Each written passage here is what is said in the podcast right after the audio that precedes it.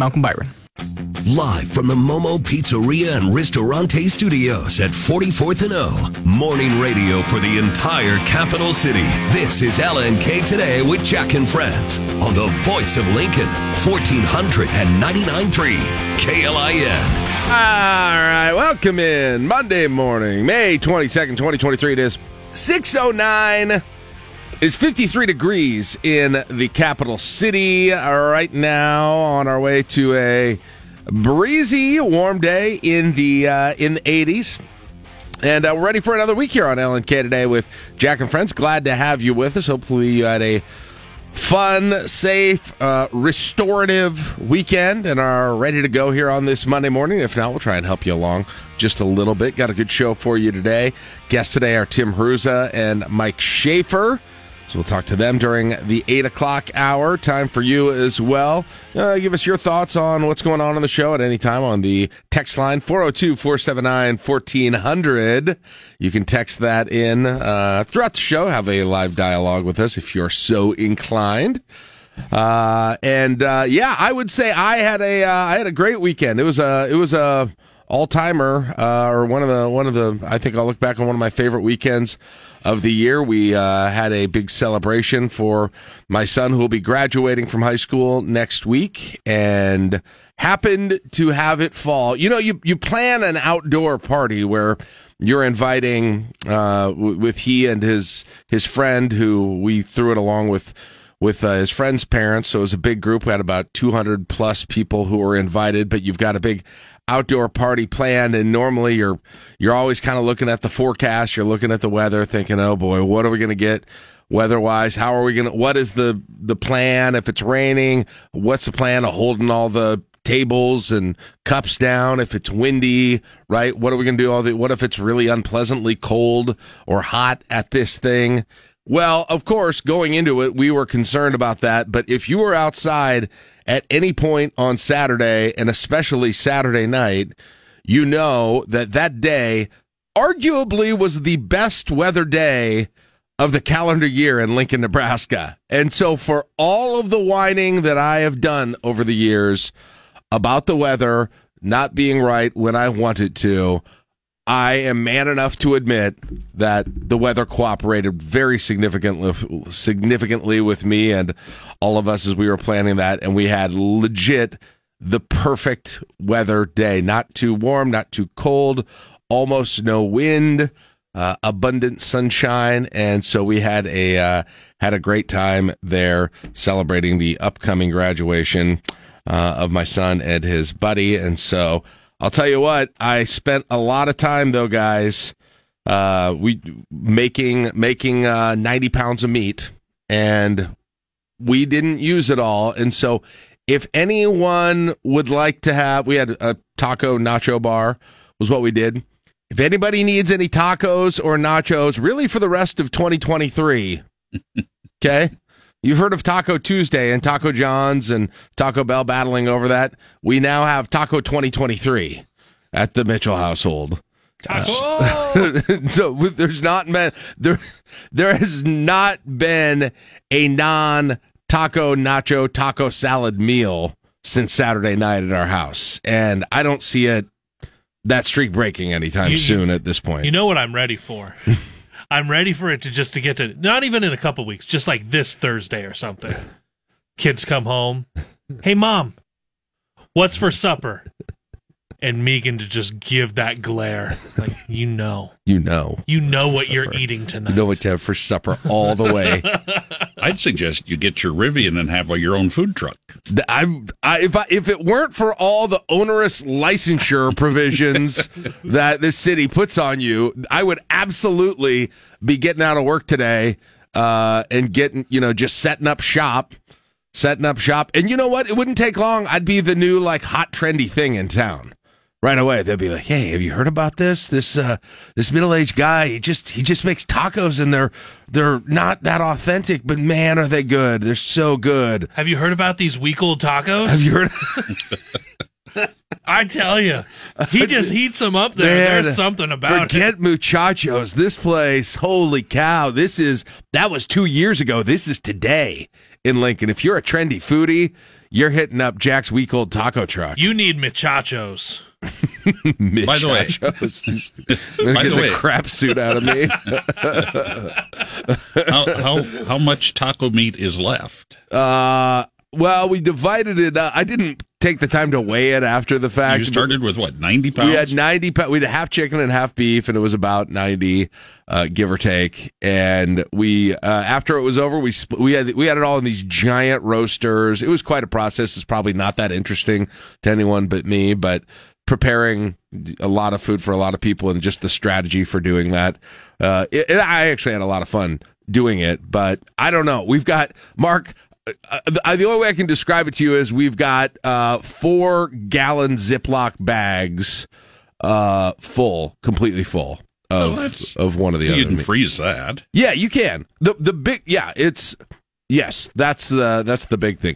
Also, this is an exciting one. Four gallon bags of shredded lettuce. You can't freeze. it. well, you can freeze that. can. so get excited, everyone. Yeah, that we don't. That's that's a real hustle to get that done before Yes. it's gone because the lettuce. So, a lot of little extra lettuce on everything too from our house as well. and cheese. And my do- oh god, we we got the I don't know how big they are, but the, the, it's like the bags of shredded cheese, but the extra large ones. Mm-hmm. I can't remember if we got it at Sam's or uh, or or Costco, but it's got the little strap between them, so you can carry it like a little cheese briefcase around. Uh, we've got I think three or four of of those. That's a lot. That's that's my my daughter is always grossed out because we also we also had a bunch of sour cream that we got and we didn't didn't have the original container to put it in, so we put it we had all these gallon Ziploc bags. So we have just a gallon Ziploc bag full of sour of sour cream and my daughter thinks it's the grossest thing But- ever. I think it's delightful. I was watching the the sour cream thing get like refilled, and the only way to describe it is it was getting gooped in, and I was just sitting there like. Well, I did want sour cream. Listen- it just looks different when you're just like ice cream paling yeah, you should. It looks like it looks. If it were like sweet, like uh, yeah, it looks like cake batter or something. I don't know, but like it's vanilla yogurt. Yeah, vanilla yogurt or something like that. But it's just a lot. But listen, there aren't too many. There aren't too many foods. If I if I knew I had to eat multiple days in a row, that I would choose, frankly, over the the taco nacho combo for me. So it could be very, it could be a lot worse. Hey, Millie loved it. She she loved the She uh, liked it good? the cheese, the nacho cheese. I saw her. Yeah, that was that was awesome. By Yeah. the way, uh, Chicken Rich on the uh, text line says, "New game. Call in. Guess what day of the week it is, and get a free pound of taco meat. It's if you can guess what day it is." what day, but you know, you never know with our games whether or not people are going to do very well on them. we will not. allow you a timeout to ask Mark. Sometimes yeah, it's it's the uh, the thing about playing games on LNK today with Jack and friends is when you think the game is so easy, no one can lose. Someone, person after person, figures out a way to lose it. When you think the game's impossible and it's going to take forever for anyone to win, somebody will win on the first call, and then you got 15 minutes to kill. That is uh, that's the one thing you can set your clock to here on uh, on the show. So. Uh, that was that was a lot of fun, and uh, that was kind of my focus of my whole weekend. So I don't really know exactly what else was even going on during the course of the Lie weekend. detector. For approximately 200 people, is 90 pounds of meat too much? Is it too? mu- Yeah, it turns out it is. It it is, but we were apparently uh, aired on the side of the aired on. It, I mean, it's a these grad grad parties, which probably a lot of people are going to this weekend. It is wildly hard to figure out a because it's not necessarily like a RSVP situation where you're having people RSVP for sure. Um, and then you know, I mean, you know, a lot of people aren't going to come that you invite, but that so you don't know how many are coming, nor do you know how many of them are are going to eat. Are they going to eat a lot? And you also don't know how many of the people who are there are just high school kids who are uh, have a metabolism that we wish we had at this point and are going to really crush the thing. And so that was part of the entire calculus the whole way. So anyway, but yeah, that was that was great. Did you have both hard shell and soft shell? No, just soft.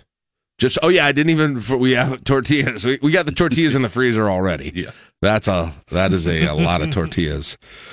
Uh, congratulations! I should while we're talking about graduations, University of Nebraska Lincoln held their graduation this weekend. Yep. Um, I was driving downtown a little bit, uh, going to some graduation parties for high school, and I saw a whole bunch of the people who were just fresh off the uh, the graduation ceremony in Lincoln. So congratulations to everybody who did that. We are really, I mean, we are really. I know technically, according to the solstice equinox situation, summer doesn't start until middle of June, but I feel like the Memorial Day thing is the official beginning of the summer in my mind always, and so especially when when school ends uh, for for my kids at that point, uh, that really feels like. So I feel like we're in the last non-summer week of the year, the last regular non-summer week of the year, and buckling up for the ending of all of the things that go along with that, and the beginning of all of the next things that go along with that after the fact. This has always felt like the first week of summer for me.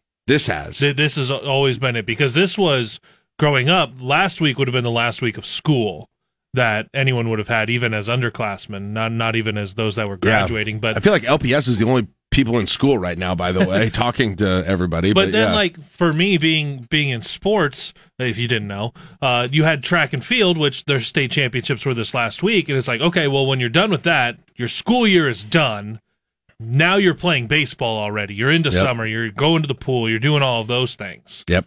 Yeah. That's and that's happening. That's happening. Um, hopefully, uh, the city of Lincoln, as we talked about last week, is getting all those lifeguards so they can get their pools open for decent hours. By the way, if you're looking for a job for your kid, they are still looking for people to be lifeguards. So if that's something that would be up his or her alley, if you're looking for a non-heated pool that is definitely not warmed up yet your apartment. visit my apartment complex Hey, they got it filled. At least. It takes a while. Those first few days, those first few days are never, uh, never the ones you really want to risk it at the uh, at the pool, huh? I think it was it was either Friday or Saturday. Someone was trying to have like I don't know if it was a birthday. There was a lot of balloons, but they were they were using all of the grills that were over there. They had like all the lawn chairs. It was it was a full pool pool party, and I was like, all right, that's great. Everyone who was eating looked like they were having a great time. People in the pool just they were just like, this isn't fun anymore.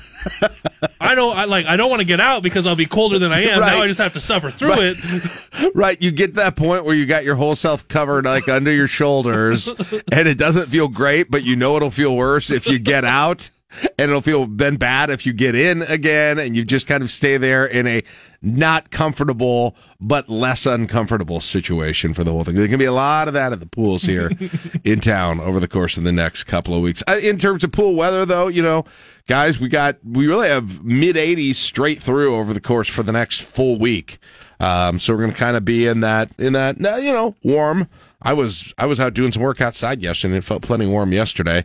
But we'll basically have that, and we do have. It looks like I mean who knows what happens. But it looks like we got chances of rain coming up uh, Thursday night, Friday, set, all through the weekend, next weekend maybe, which we have another outdoor party scheduled next weekend, a little bit smaller one. So we're hoping it's not a ton of it. But yeah, nothing, nothing in terms of rain. If you're thinking, if you're in the same lawn watering conundrum that I'm in right now, nothing until probably Thursday with that whole thing. Um, all right. Uh, th- Caleb, uh, will you give us the rundown? I this is one of the things I didn't have a good chan big chance to follow a lot of, but give me the Big Ten baseball sort of uh, situation that we've got here for Nebraska. Well, now. Nebraska came in as the four seed. They would have needed uh, Iowa to lose on Saturday, and they could have been the three, uh, which would have put them up against Michigan. Instead, Nebraska is the four seed that push, pushes them back to what is technically day two of the Big Ten tournament, taking on Rutgers two o'clock on Wednesday. Um, everyone else will start their tournament uh, tomorrow.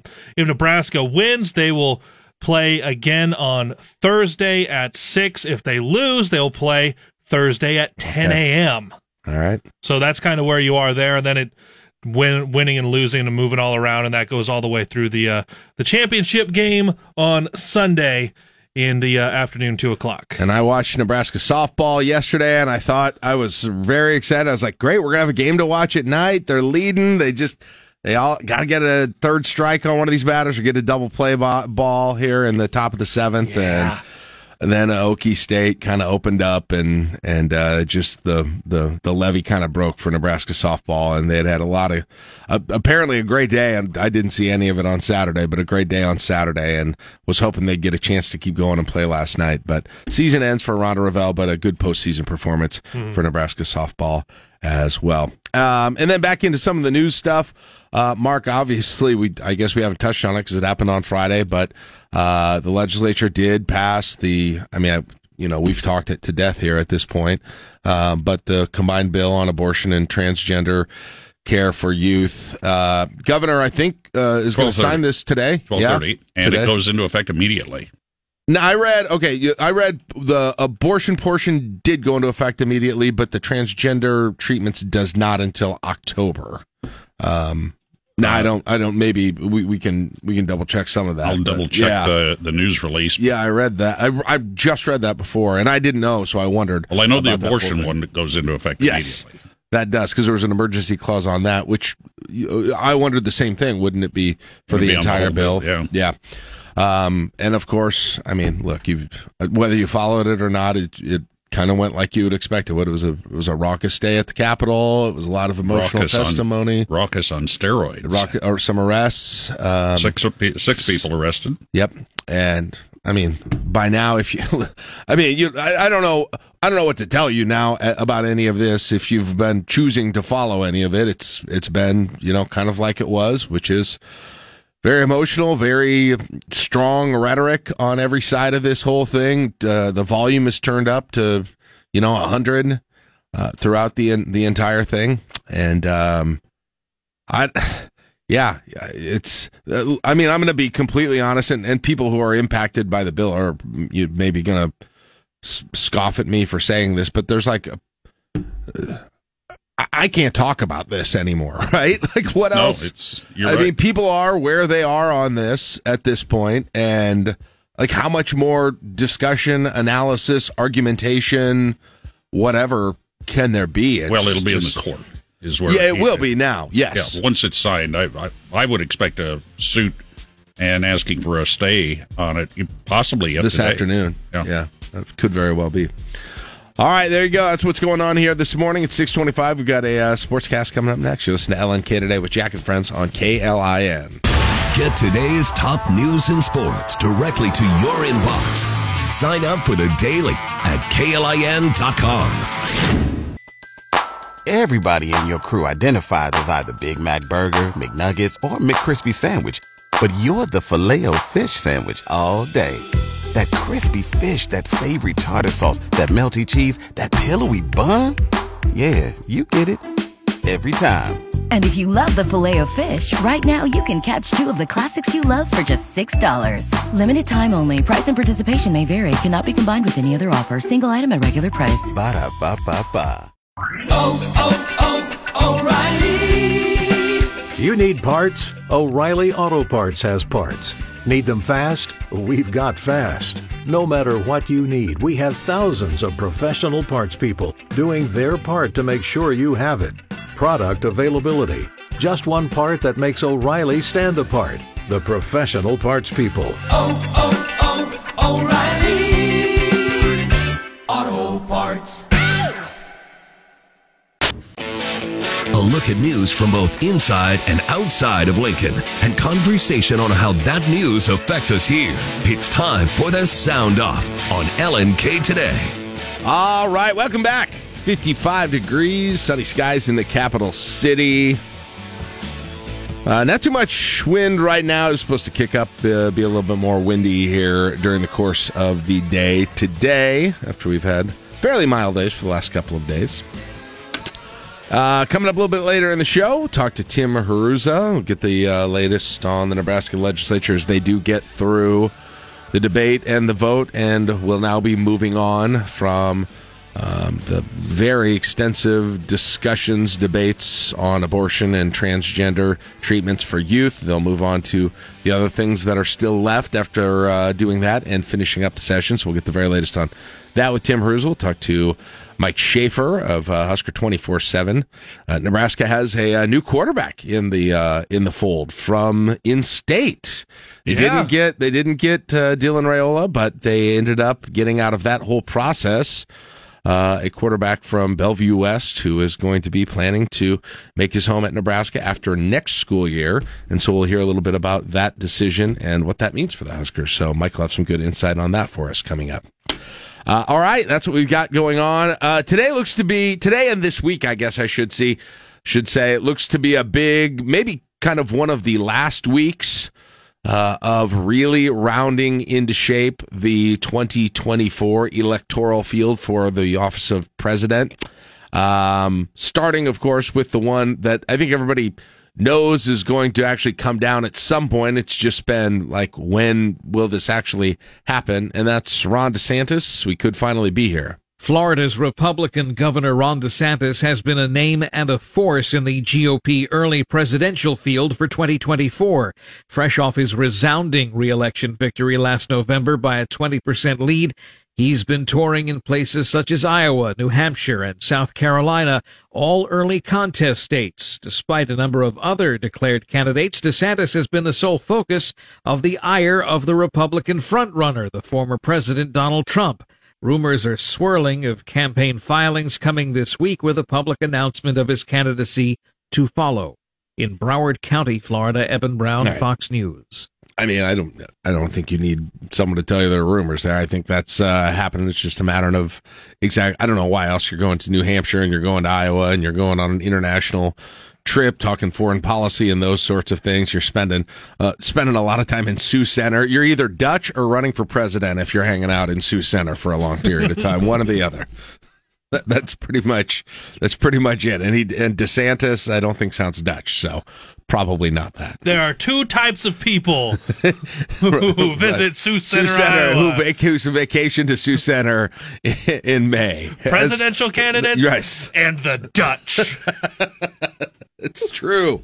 It's true because I'm one of those. and I've and I've spent a lot of time in Sioux Center. hey, it's a beautiful place. It is. It's it's a nice place. There's some very nice, very nice areas up there in Dutch country, northwest Iowa. I'm very familiar. If you ever thinking if you're thinking about taking a trip there or you're running for president, I can give you some food and lodging recommendations if you need it. But he's not the only one. No, no, no. In fact, today we're getting another one too. We're still waiting on the exact date for DeSantis, but we're getting another one today. The exploratory committee has apparently wrapped up its work and give it. I don't know how this works. When you do an exploratory committee, do they get back together at the end of doing their exploration and say, "Well, here are our findings." On whether you should run for president, it's a thumbs down. We say no. Or I mean, They put together the PowerPoint, all the things, and then the very last slide, we don't recommend this. right. And they play like the. It's like when you get cut from American Idol, and it's like they play the "You Had a Bad Day" song, and. I, I was hoping But let's let's take so let's the take a last look. slide pulls up. But let's take a look at some of the the fun moments you had on your journey. so you had a bad day. Anyway, Tim Scott is. Uh, they must have said yes. In mid April, South Carolina Senator Tim Scott formed an exploratory committee to run for president. And throughout the spring, the Republicans been on a listening tour and visited places like Iowa and New Hampshire. But by the end of April, it appeared he'd made up his mind and told supporters that on May 22nd, he'd take the final step. Be in attendance. North Charleston, more details coming your way. We will have a major announcement and you're going to want to be there. Another undeclared candidate so far, Florida Governor Ron DeSantis, may make it official later this week as well. Jessica Rosenthal, Fox News. I still I still have. Uh, at some point, I think Scott's going to have one of the. There's always a kind of lower down candidate who gets on a roll that nobody kind of expected. I still think that's Tim Scott at some point. Now, I don't. I'm not saying he's going to get the nomination, but I think he will at, later in this thing solidify himself as the as kind of the third option between Trump and DeSantis, which isn't going to get you a win, but I think that could make things a little bit interesting and who's competing for votes against whom with this whole thing. That's just my that's just my prediction. Maybe it'll happen with Haley or Pence too, or or I mean I think those are the only two real serious likely threats to actually win this thing or be in contention at the end of it. But you know, we we all know how this show ends, right? We all know how this movie ends. I think we do at least. Uh, all right, other uh, things going on.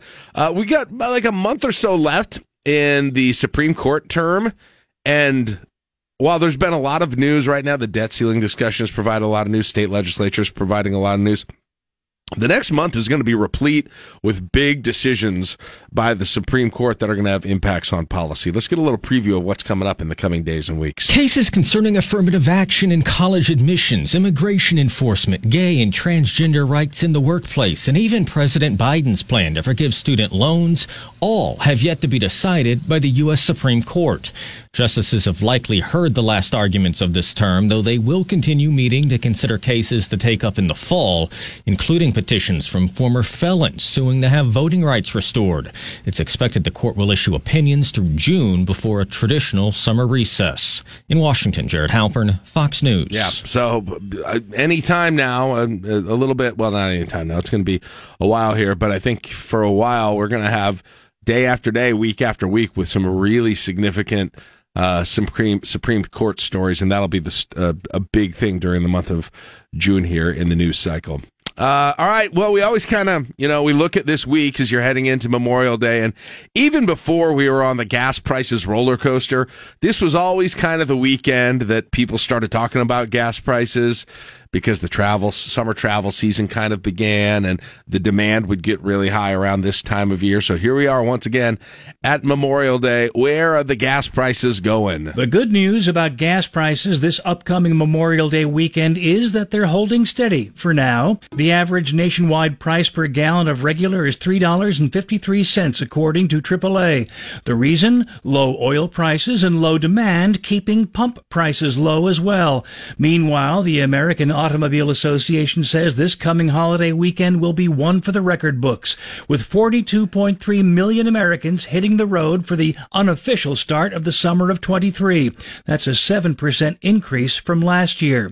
Karen McHugh, Fox News. Yeah, I don't know if I, I still have a hard time remembering like how we felt as a nation collectively COVID wise were we still was there still some hesitation by some to travel last year at this time that's gone from this year? Like i said it's still kind of hard it's it's still kind of hard to remember exactly where we were at mm-hmm. different times but if there if there was i'm sure that you know that accounts for a big part of why you're looking at the potential of huge huge numbers traveling here this memorial day weekend as well so Man, and can you imagine? Because they're not open yet. They're not going to be open for another couple of weeks. But those Redway flights, those don't even start till June. Yeah, 8th, that's so, true. So you've got those, but it sounds like a lot of people have still been going out to the the Lincoln Airport.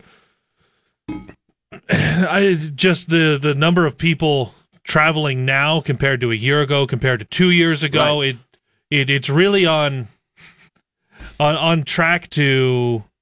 I don't want to call it a new, like I hate I hated people saying this, but a new normal. Right. But but I think people have just figured out ways, even with gas prices, even with inflation, they Mm-hmm. want to get out and go places. Well, and it goes back to the story that we had last week that there's such a demand for passports right now for people to travel internationally that the passport offices are just backed up and it's taken longer than it ever uh, and then a lot of people expected to to actually get those passports. That goes to that same thing that I think that you're talking about is people have been been putting off a lot of this stuff for a variety of reasons and this summer i think there's just a it, it all is kind of coming together for a lot of people ready to do those things that they haven't been willing to and especially with international travel too because there were just there were still restrictions and and maybe a, even a different hesitancy about traveling mm-hmm. internationally mm-hmm. that there wouldn't have been about traveling domestically even a year ago or 18 months ago Well, as well another thing from a year ago is you weren't sure how far any of the the Russia Ukraine stuff may have spread. that's the yeah you you were still too. within a couple of months of that, where it was like, okay, that. is this going to be over quick? Is Or this going to start to spread? in europe yeah You- that's a you're point. starting to wonder i how much is, is Poland or Germany going to become involved? That's a great point. Yeah, that's true too.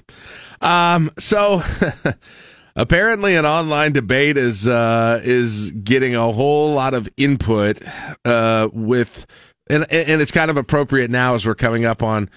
We just had college graduations here at the University of Nebraska, but the future after going to high school or college. Where are you going? Where are you working? What jobs are out there? And also, where are you living? And if it's at home still with mom and dad, should they be charging you rent? There's a fierce online debate around whether parents should be charging their adult children rent. The Archies are at the center of this debate. Their daughter chose to work full time rather than enroll in college after high school, so they charged her $200 a month while she lived at home. That's well below the market value for rent. The family's video has gotten nearly a million views. The Archies aren't alone. 85% of parents would let their children move back in as adults or have previously already done so, and most wouldn't charge them rent. They do say, though, that they would ask for some sort of financial contribution, like help with bills and groceries. Hmm. Interesting. I, I haven't thought about this, and I hope not to, to be honest. Well, to- who if- knows? You never know. if you charge them rent, you like if you go through that process, would you want to? Because then I don't know what what the tax implications become if you are technically a landlord, what all of that ends up looking like. But if you do that and they want to go rent somewhere, a lot of times on the application. They want to know who you've previously been renting from and whether or not that's a good reference, those types of things. That's where that could come in. If, if Maybe you are charging I don't rent. know how that works. I, that's a good. That's a good point. I'm not sure exactly how that works. But I also two two hundred bucks a month. Yeah, right, right. That feel, Mom, that, mom that- and dad, you're getting a phone call. that doesn't even feel like re- because let's be honest. Like if you're bringing in an, if you're bringing in a person, you know, a a, a child into your home, an adult child who's Yeah. in, in your home right now, it's not so much the rent as it is like the the cost that would accrue if some if you know like you rent Yeah. right now. It's not like that. It would. It's more like okay, more food right Yeah. in the house, more laundry detergent. There's just the the stuff that gets used. Mhm. That's really where the costs accrue to to people who are doing it. And so that's that.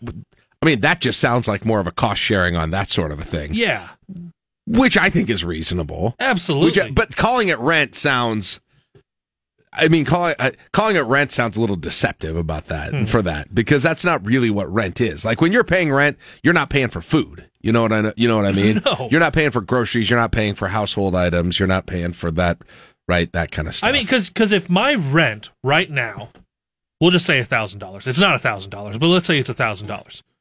If that went into a fund that then was also paying for my electricity and cable and whatever other bills and food, right? that's going to feel a lot different than well, that thousand dollars is gone. Right. Now, how to do these other things? The rent is free because it's not costing me anymore just to have you in the bed in your old room. right. But the other there are expenses that come along with it, and that would be maybe the one that I would have a discussion about doing, you know, about figuring that whole Mhm. thing. I don't know. I don't know how that all works. I never well, you know, I guess I live I mean, I lived at home in the co- you know, in the summers during college, but but that was that was really it. After that, after that I moved into my own apartment during law school and and uh didn't ever end up going back to my my old room. I was only that. home for So- uh for one summer in college. Really? Yeah. I was home for every summer. Yeah. After my uh, after my freshman year, I lived on my cousin's couch in his basement in Omaha and worked at uh worked at the mall there. Yeah. And then sophomore year, I stayed on campus in Illinois. And then after after junior year, I had to have shoulder surgery, so I came back and I, I stayed at home because we wanted surgery. We really liked the doctor in Kearney, so we wanted to be closer to home. Yeah. Yeah. I, I will say this. It is, you know, being a uh, parent of an 18 year old who's still admittedly in high school right now. And I, I was 19, 20, 21 when I lived with my parents still in the summers during college. But it's like, okay, how do you move the parent mode to your child is an adult, but living in your house now? Mhm. Right. What time are you coming home? I guess, do you still, you know, those kind of questions that you would ask of a 16 year old that you don't necessarily ask of a 19, 20 year old? Honestly, that was a very weird thing the first year that I had that I had come back and went to because they Polish Days is coming up in a couple of weeks Mhm. there. But through high school, even the summer after I graduated, it was like, all right, well, I'm going to be home at like 10, 11, whatever. We've got other stuff going on. First summer back, I was just like, hey, yep, I'm headed downtown. And they're like, okay. right. Well, I'm going to go from here. I'm going to go to this house party. I'm going to walk home and Right. like roll in at like 1.30 in the morning. Just like Some do- do- parents- Do, I tell them I'm home? Right. And some parents can't unlearn the parenting though, I'm pretty sure though, right? Right. Like the what, you know, stay staying awake until they're back and all of that stuff that you might have done when they were 16 and 17 and going into adulthood. Uh, all right, couple more, couple more interesting things here. Uh, a voyage to the International Space Station is taking off scheduled this week. Uh, but it's not NASA. This is actually a completely private crew going up to the International Space Station. They're scheduled to lift off at 5:37 Eastern Time from Launch Complex 39A. Incidentally, that is the same launch site uh, that sent off Apollo 11, which sent the first humans to the moon 54 years ago. Retired NASA astronaut Peggy Whitson, who has spent more time in space than any other American, is commanding AX-2, which is scheduled to dock with the International Space Station tomorrow morning at 9:30 Eastern. She says astronaut training was adapted for what will be a relatively short 8-day mission. Hmm. They get out there and that they get out there in like 14 hours. That's all it takes. Jeez. Yeah, that's interesting. That's crazy. I'm really excited, um, Caleb, for the because growing up, the the space program in NASA felt like in the 80s at least like it was in its heyday of kids being interested. Kids were kids talked about space all the time in space camp and we wheeled the the tv in when there was going to be a launch and we would watch it together. And of course we had the challenger that we all uh, all saw live as well. But there were other there were other space shuttle launches and that was always a big deal. And then for a big chunk of time it seemed like that kind of went away. But i feel like when they you know as they get ready to go back to the moon again and just the differences. I obviously wasn't around for the first landing of the moon, but I, you know, we've seen the footage, we've heard Mm-hmm. the news reports, we've seen the reactions.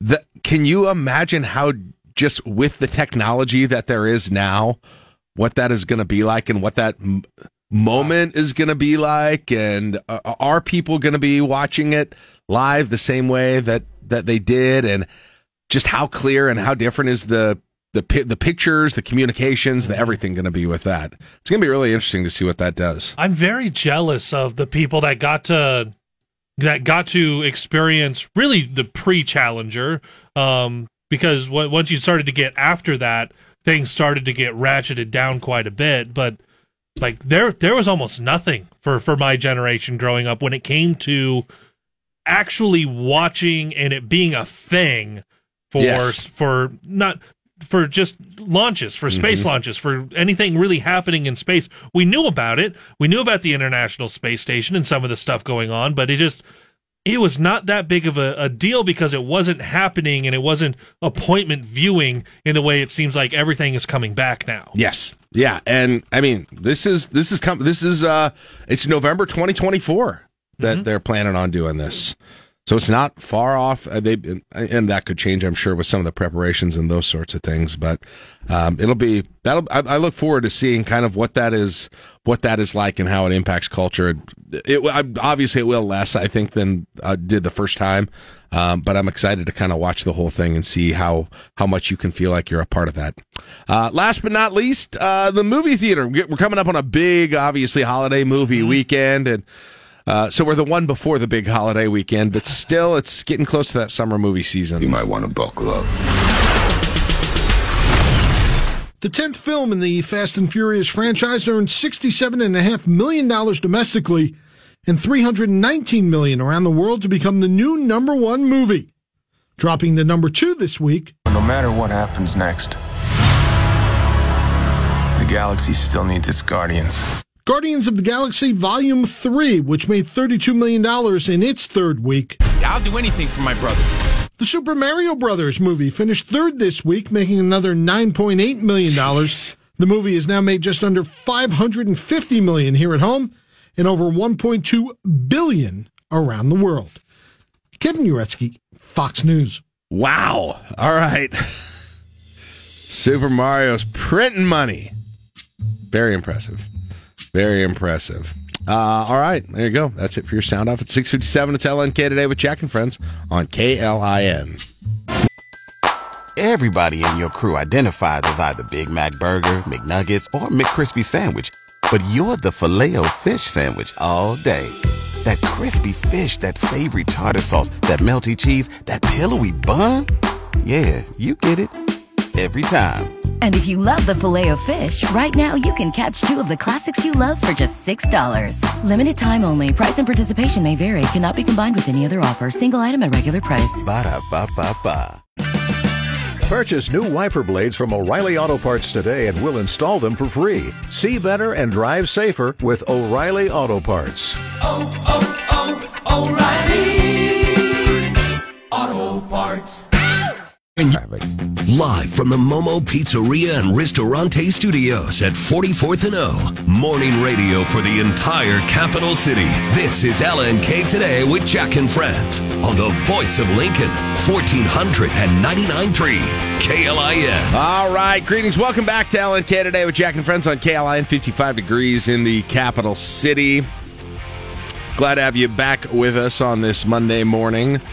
Hopefully, a uh, fun, restful, safe, and restorative weekend for everyone. Um, I, I talked earlier in the show about our big weekend plans. We are celebrating a, a graduate, high school graduate, in our house. But a side story to that whole thing brought up a brought up an interesting conundrum I'm in, and I want to see what you guys think I should do about this because I've got an idea, but I don't know if I can actually pull it off. But the story goes like this: so uh, I am uh, I'm at my son's graduation party open house, and you know been running around like a, a chicken with a head cut off for throughout the entire day, the whole time, and so I haven't been. You know, I haven't been on my on my phone or or you know scrolling Twitter like I often do or anything like that through the whole day. Um, and then there was a you know kind of a a point where there wasn't anybody to talk to just for a second at the party, and I pull my phone out, right, and and I take a look at it, and I see what I'm about to show Caleb. I see that on my phone screen. Oh no! Which it uh my my phone screen. I'm one of those guys who had my phone screen. Did it get wet? Crack? No. So it cracked months ago after, incidentally, falling off the bleachers in the east balcony of Memorial Stadium during the Nebraska Illinois game. Which, if that day wasn't enough of a Yeah. crummy day last year, um, Glad you can carry the Casey Thompson got hurt, and my phone got hurt on the same day. Um, and my phone is still around, and Casey's gone, but. But uh, uh, what I showed, I don't know how to describe Caleb. What I just showed, describe what I just showed Caleb. But it looks kind of like if you've ever played Mario Kart, when the little ghost comes around and sprays ink on your windshield, and it sort of drips off, and you can't see anything on the top. It looks like a combination of that, and also like when you put a magnet next to a TV, one of those old TVs, and it would really mess up the screen. I would describe it as it looks like like a bad touch screen, like maybe maybe a maybe a laptop computer touch. Like when you push on the screen. Yes, when you like on an old dot. Yeah, you can even do it on your monitor here. Yes, the the little things, the little waves and colors, things that happen. Yes, that's so it's all over. But the Mario Kart that was more fun. Yeah, so it's all over. The, there's it's it's very hard to read. Although it's like the bottom of the screen is readable, the top is completely unreadable, and the middle is questionable with this whole thing. And so that happened on Saturday, and I I was you know planning to go get it fixed, either fixed or replaced or what. I don't know how much money this is going to be to do this whole thing, but I wasn't going to do it on on Sunday, obviously, because uh, there wasn't a whole lot open, and I wanted to know how much it was going to cost to fix it before I made any decision. So I was going to wait until today, and then yesterday came, and looking at this phone is so unpleasant right now that it, I actively don't want to do. Like I would sit down, I pull out my phone, like I, you know, normally would, and scroll, you know, scroll whatever we do, check text, whatever it is that you go to. I I do the same things, but every time I'd look at the screen, I it was so unpleasant to look at that I just put it back. That I didn't even want to be on it at all. Now it does still work. I took phone calls on it. I did like voice to text on it. And I do still have a, a watch where my texts come in clear and easy to read on my watch at this point. And so, well, I'm glad there's a reason because I told Megan that we just weren't friends anymore. like it didn't matter how busy you were, we just weren't friends anymore. So I and I can text back. So uh, I wasn't going to text at all this weekend, but just I so I can do all of the like things you quote unquote have to be able to do. Right. and so now I'm wondering. I was going to go right after work. I was going to go get this thing fixed or get a quote on getting it fixed, but I'm wondering if I should try and see what life for a week would be like having it having used my phone be an, a actually a viscerally unpleasant experience because of how messed up the screen is right now. Ooh, okay. There's a couple different And uh, ways. am I going to realize that I'm an addict? like, what should I just try it for a week? Because I can still take calls. I can still generally get tech, and if I really have to try, I can send things. I can make it work. But scrolling and doing the sort of mindless things that we do on our phone, it's it's just not fun. Yeah. It's not pleasant. Well, and here's the thing with that is I know the amount of time, especially when like Huskers are going on. I know how much time I am on my phone. And I know you're very similar with, with with stuff going on, especially if it's in game.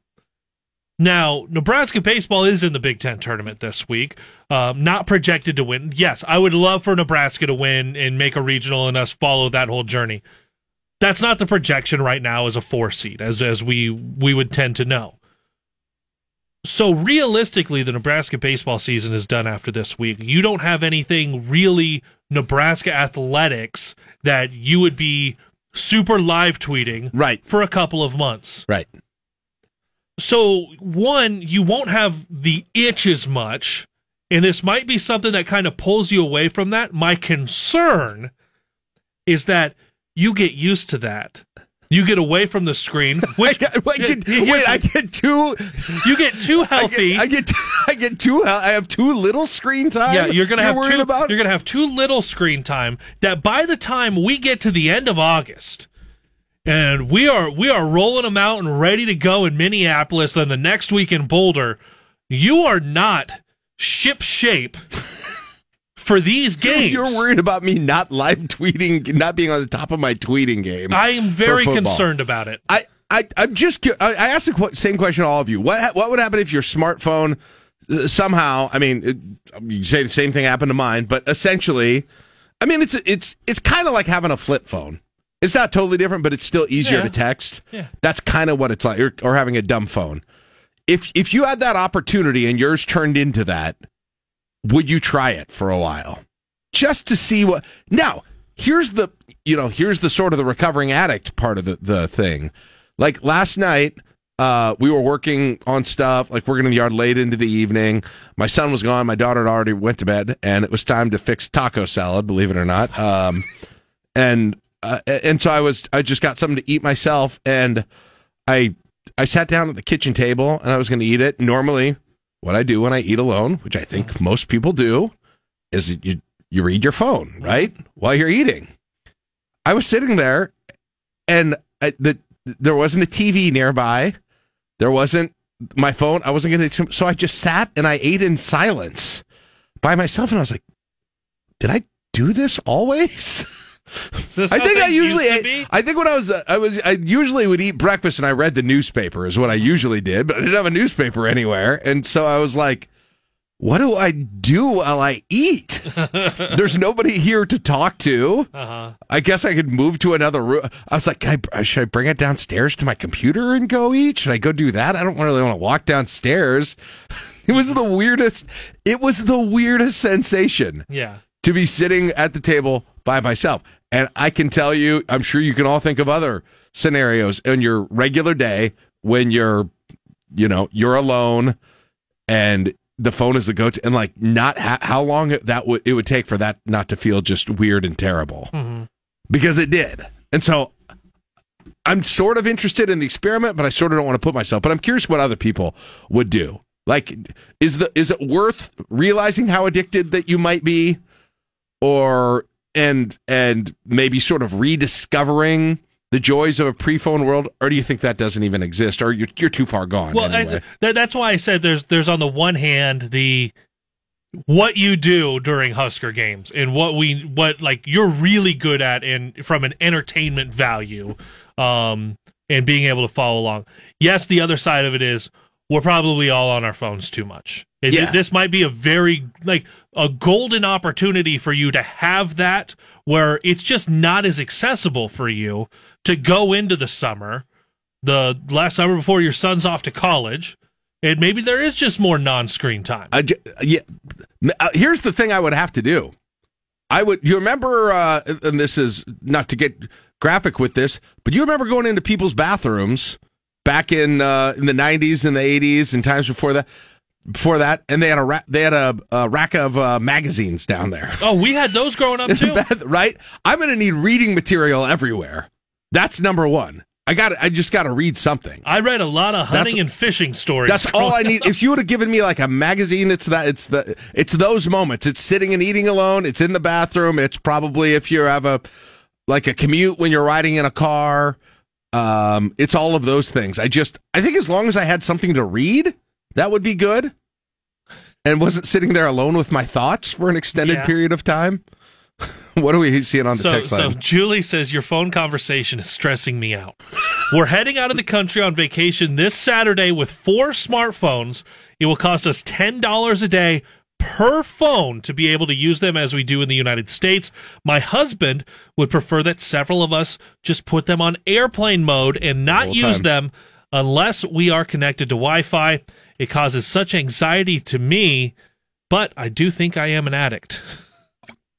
Yeah, that I mean that's the that's kind of the same thing. It's the same thing. Like those moments. At least if you don't need, at least if you would have a screen and you don't have internet, you probably still have things you could do though. The like time passage. There's probably a game or uh or you could download things onto it Right. to read or those sorts of things or things would automatically download while you are on Wi-Fi. So maybe that would be a middle ground on this whole thing. I don't know. I'm gonna. I got to decide before this morning is over if I'm gonna if if I'm gonna just say, hey, listen, this is who I am now, right? Everybody, this is everyone now, and trying to just have a, uh, you know, a random experiment that isn't gonna ever take hold has no value at this point. Or is there a potential I discover something of yesteryear that I'll be like, hey, this was great. You find something in yourself.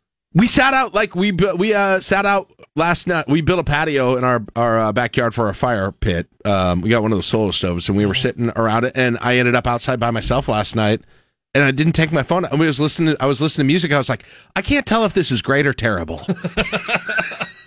I still don't know if it's great or terrible. We went and had a uh, we did a picnic for lunch yesterday out at Holmes Lake, and I left my phone in the car because I was just trying to grab everything and I just forgot it. We were sitting there and eating, and I was just like, "We should do this more." Yeah. Like it was just, it's nice. Now there's a lot of things that we have to do with our job that involves sometimes a little bit of doom scrolling to make sure we know what's happening. Right. I think I could do everything I need to essentially do with my broken phone right now mm-hmm. for my job and for my life. Yeah. I could do all of it. Well, so so what's the is the alternative just fixing it or is it upgrading and getting a new phone? I don't know what I ha- if I can just fit whichever's cheaper. Frankly, whichever's more. I don't know. I got to find that out today. hmm I don't. I think if I get a new one, I got to trade this in, and they're definitely not going to. ta or else I pay out the out the wazoo, Right. Or else I can like downgrade a bunch and get like an iPhone three, probably for like eighty bucks. They'll probably just hand you that. The one with the button before it even before it even had the fingerprint on it. Are you kidding me? There- there- There's no face ID. I don't know. Yeah, or or could I mean? There's also a scenario, Caleb. You're right. There's a scenario before dinner tonight. I've got like a the newest model of the iPhone. I take this. I got a newer one that can do even more. This guy right here. It's nice.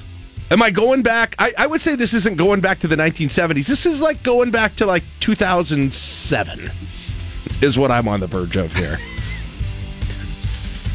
I don't know. I'm curious what you think. you want the iPhone shuffle? you, you don't know what app it's going to open. I don't know.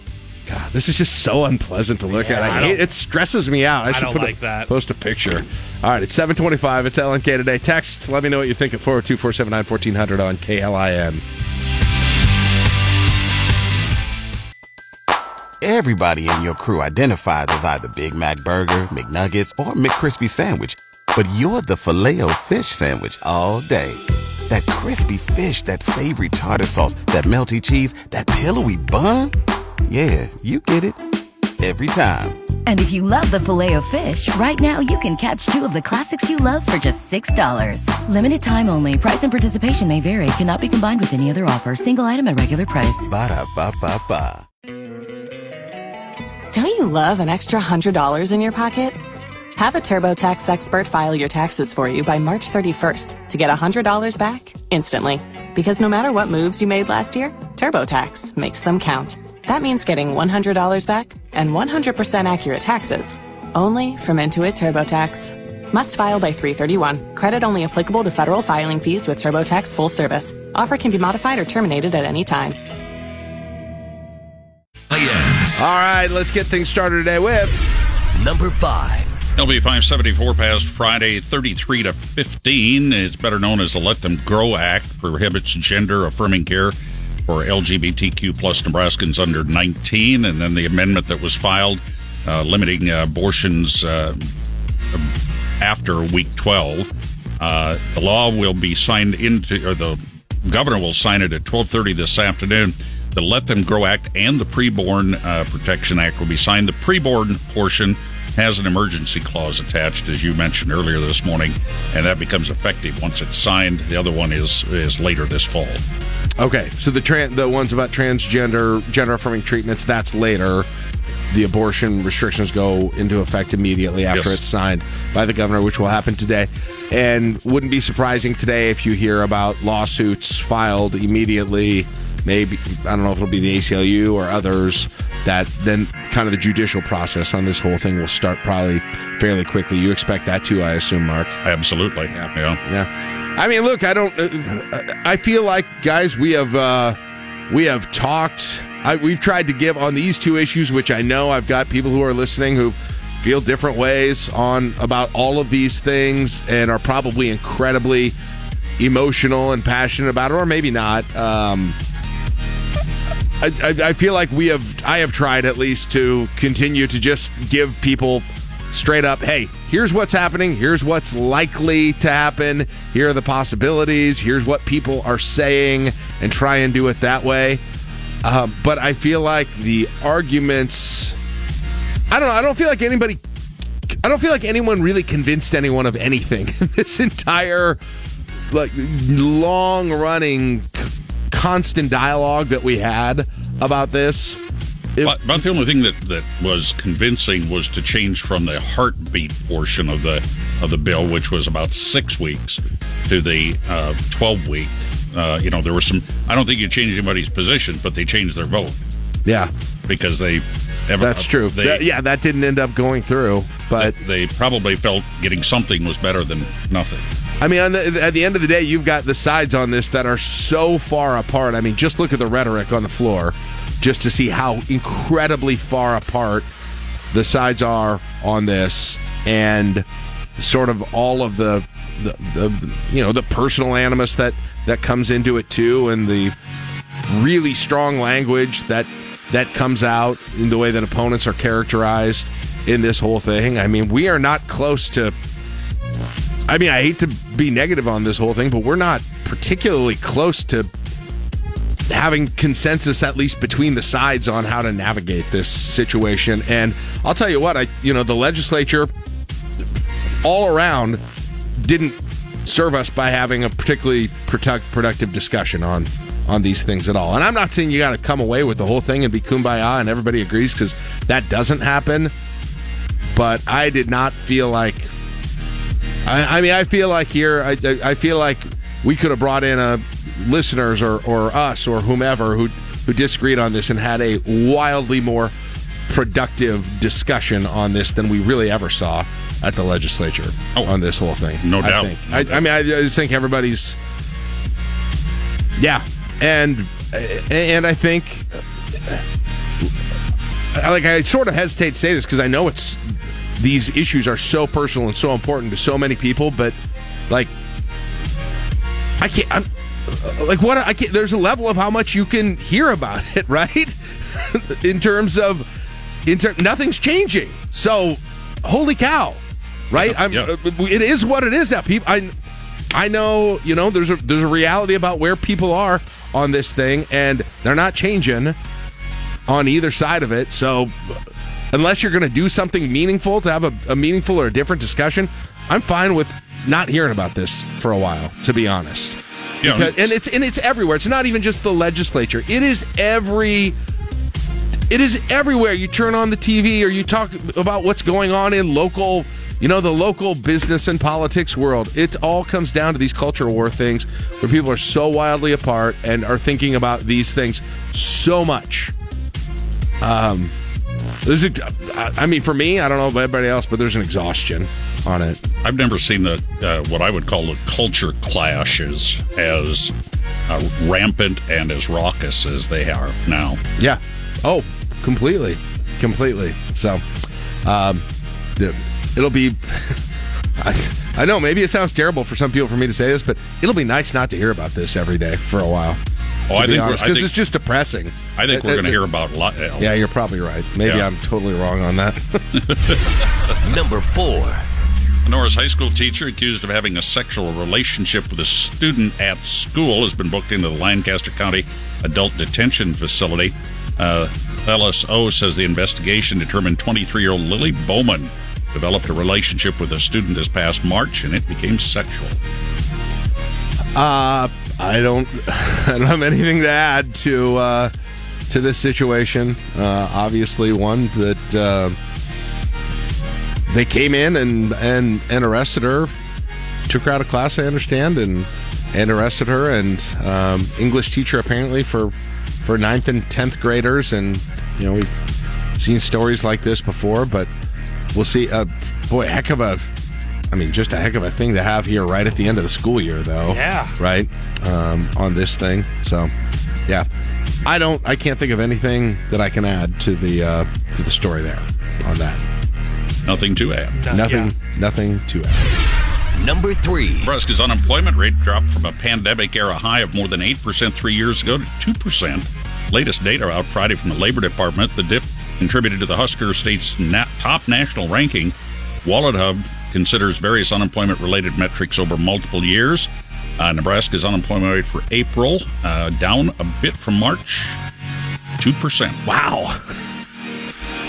That's, I mean, that's, uh, and, and even when there was a pandemic era high for Nebraska at, at 8%, it was still lower than, you know, all kinds of other places. Oh, absolutely. This is, Mark, when you hear that, it, both Lincoln and the state as a whole have been historically very low in this, almost sometimes so historically low that it, it almost goes too far being low. Actually, we have we have a very large workforce shortage. Yes. right now in the state. Uh, I've talked to some businessmen and women in the last few weeks, and they're finding it very, very difficult to find employees. Yeah, that's that's crazy. So only only South Dakota is lower than Nebraska, and that's by one tenth of a percent.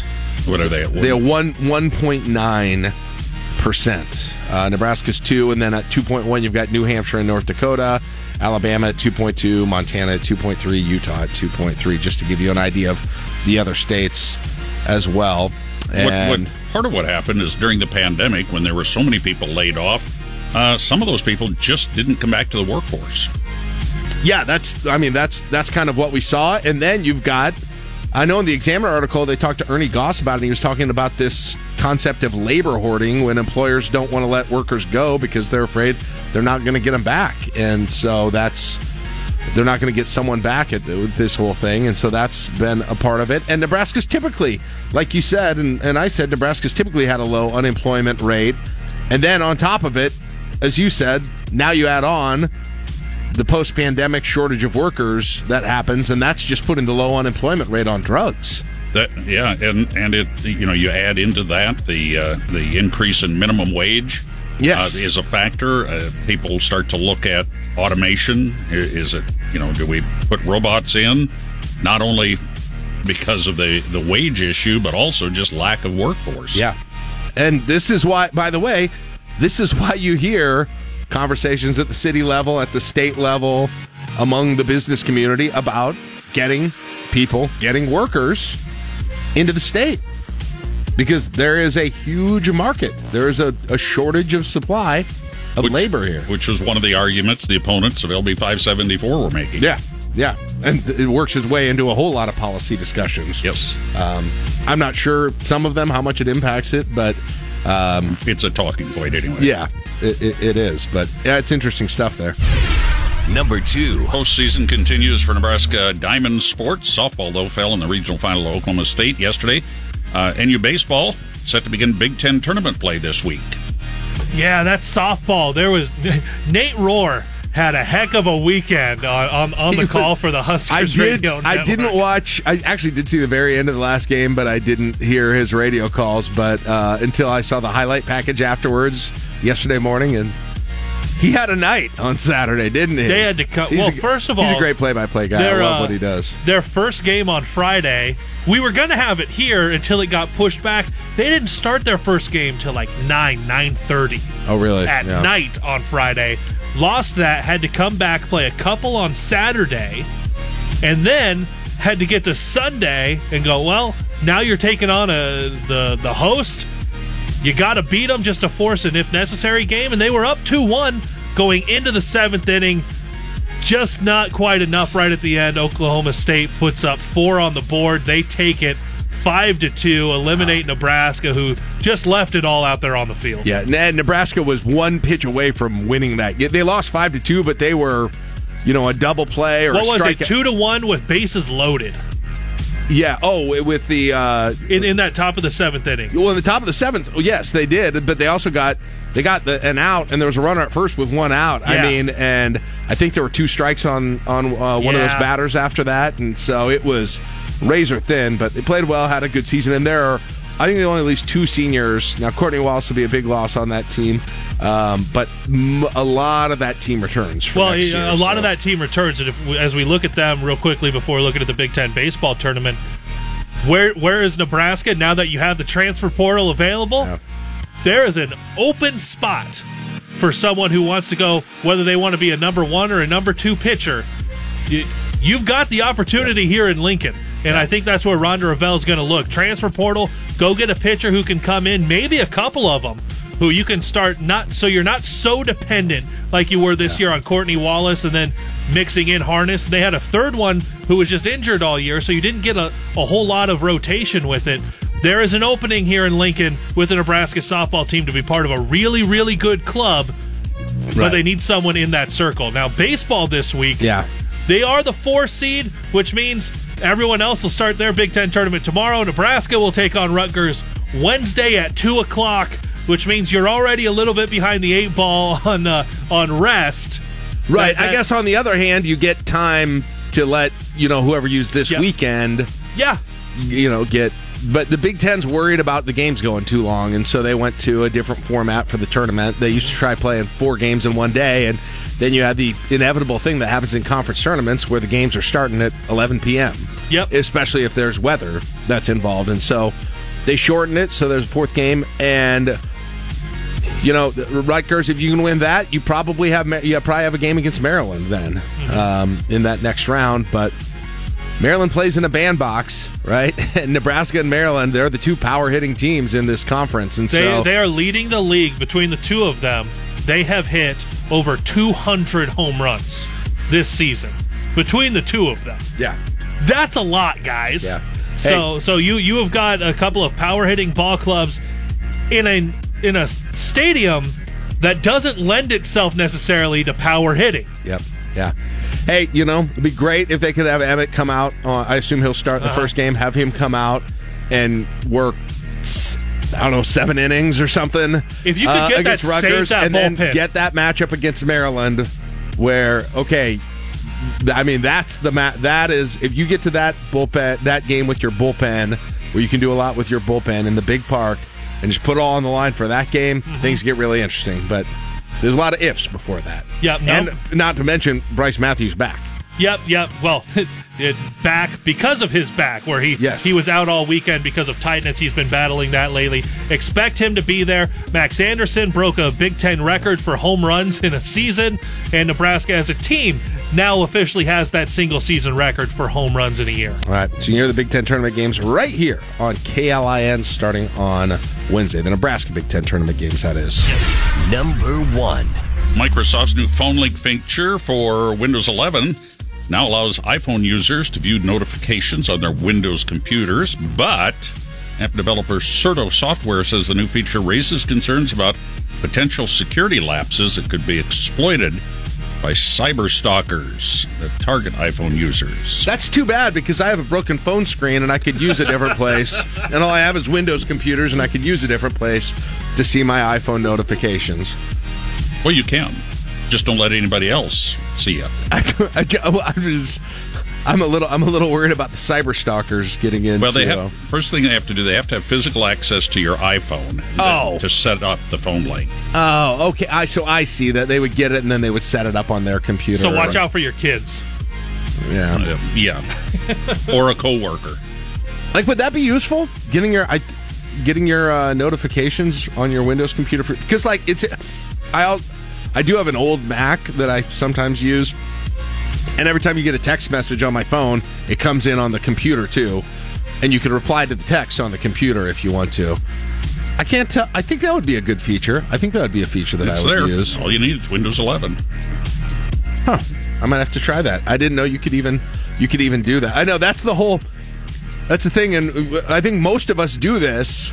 We live a Apple life with our phones and we live a Windows life with our computers. Now I know there are people who are all Apple or I know there are people who are Android and But there- I there think is that a large amount of people that and do it that. doesn't there are a bunch of things that don't cross over near as well if you do the the Apple computer. It's just problem is those stupid computers are so expensive.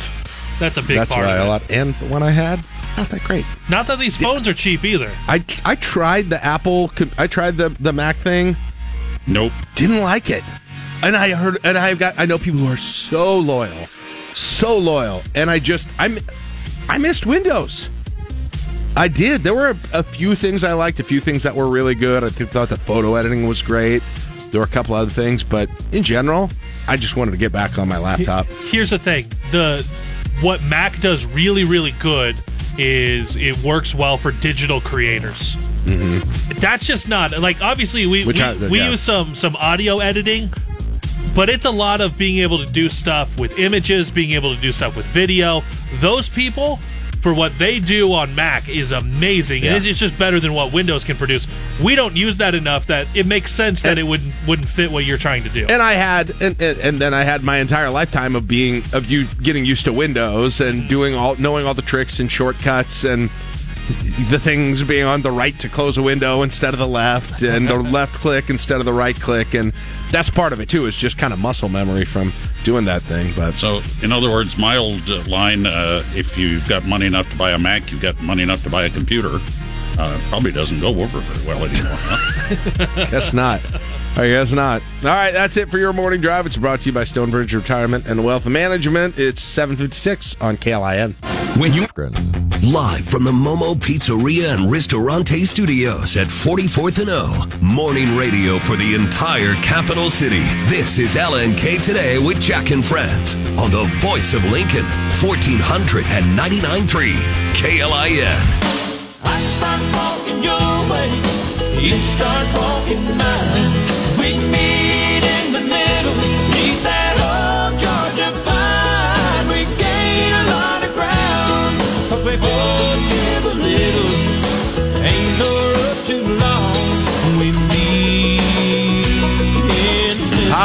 Time to meet in the middle with Tim Hruza, talking Nebraska news and politics and uh, doozy of a Nebraska legislative session that is uh, getting close to wrapping up. Good morning, Tim. How you doing today?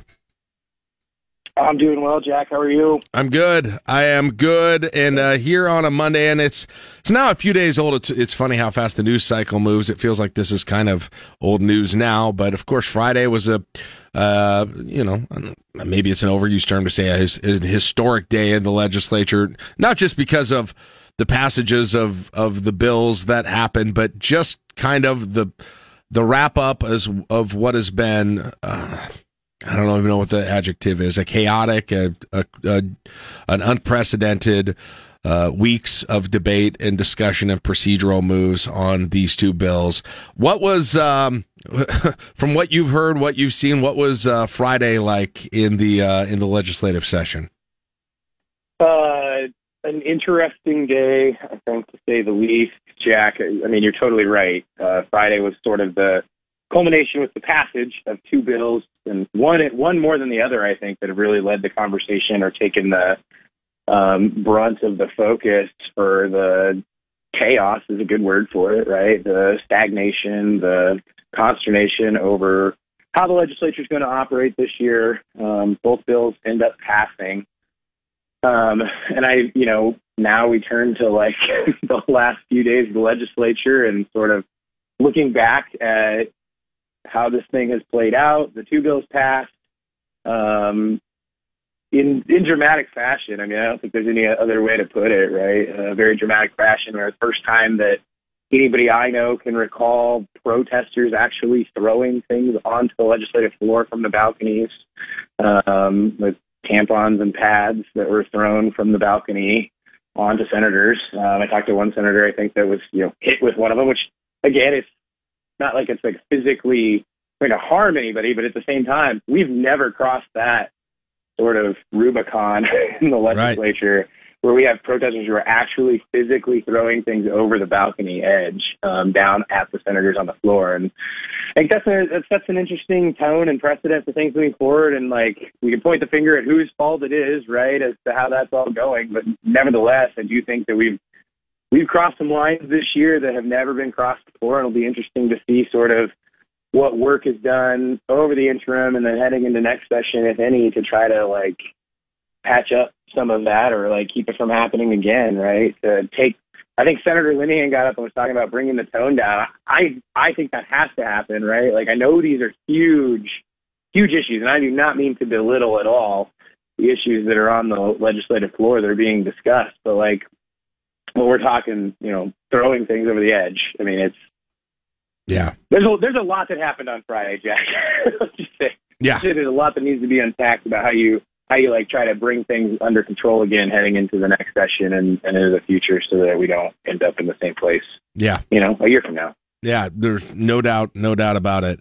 Um, the now that these bills were passed, kind of like we expected they will be, and will be signed.